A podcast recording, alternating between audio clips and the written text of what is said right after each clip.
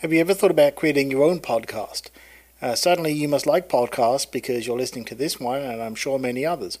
Well, if you've ever thought to yourself, I bet I could do that better, or I have a subject that I'd like to make a podcast for, then you can go ahead and do that very easily using Anchor.fm. In fact, Anchor.fm is the site that I use to host this very podcast. And what I like about it is they provide me all the tools and walk me through all the steps to not only creating my podcast, but very easily taking care of all the necessary details for distributing it as well. So if you want to go ahead and easily create your own podcast, start today on anchor.fm. That's anchor.fm. Some thoughts today on using community for your creativity.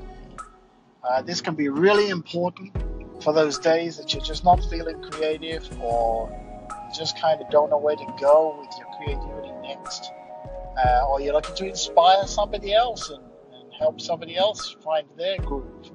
Now, what you can do is you can go online, of course.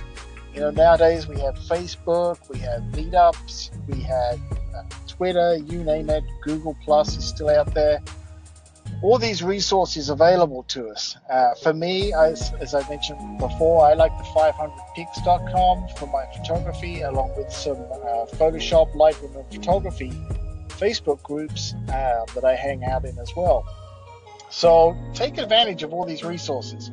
And perhaps the most important aspect, always try to help other people in these groups. You know, don't just it's okay if you're, you know, maybe you're not the most social person, just go in, hang out, see what others are doing. Uh, you don't necessarily have to take part in the conversation, but to get the most out of community, you really want to be part of the conversation. And this has helped me a lot with my photography. There's a lot of challenge groups out there, for example, that do like a Project 365 uh, where you take a photograph every day of the year, those kind of things. And there's all these people that'll be more than happy to to help you take part in this creative venture that you're undertaking. So reach out, take advantage of community, be part of your community, and that's the thought for today.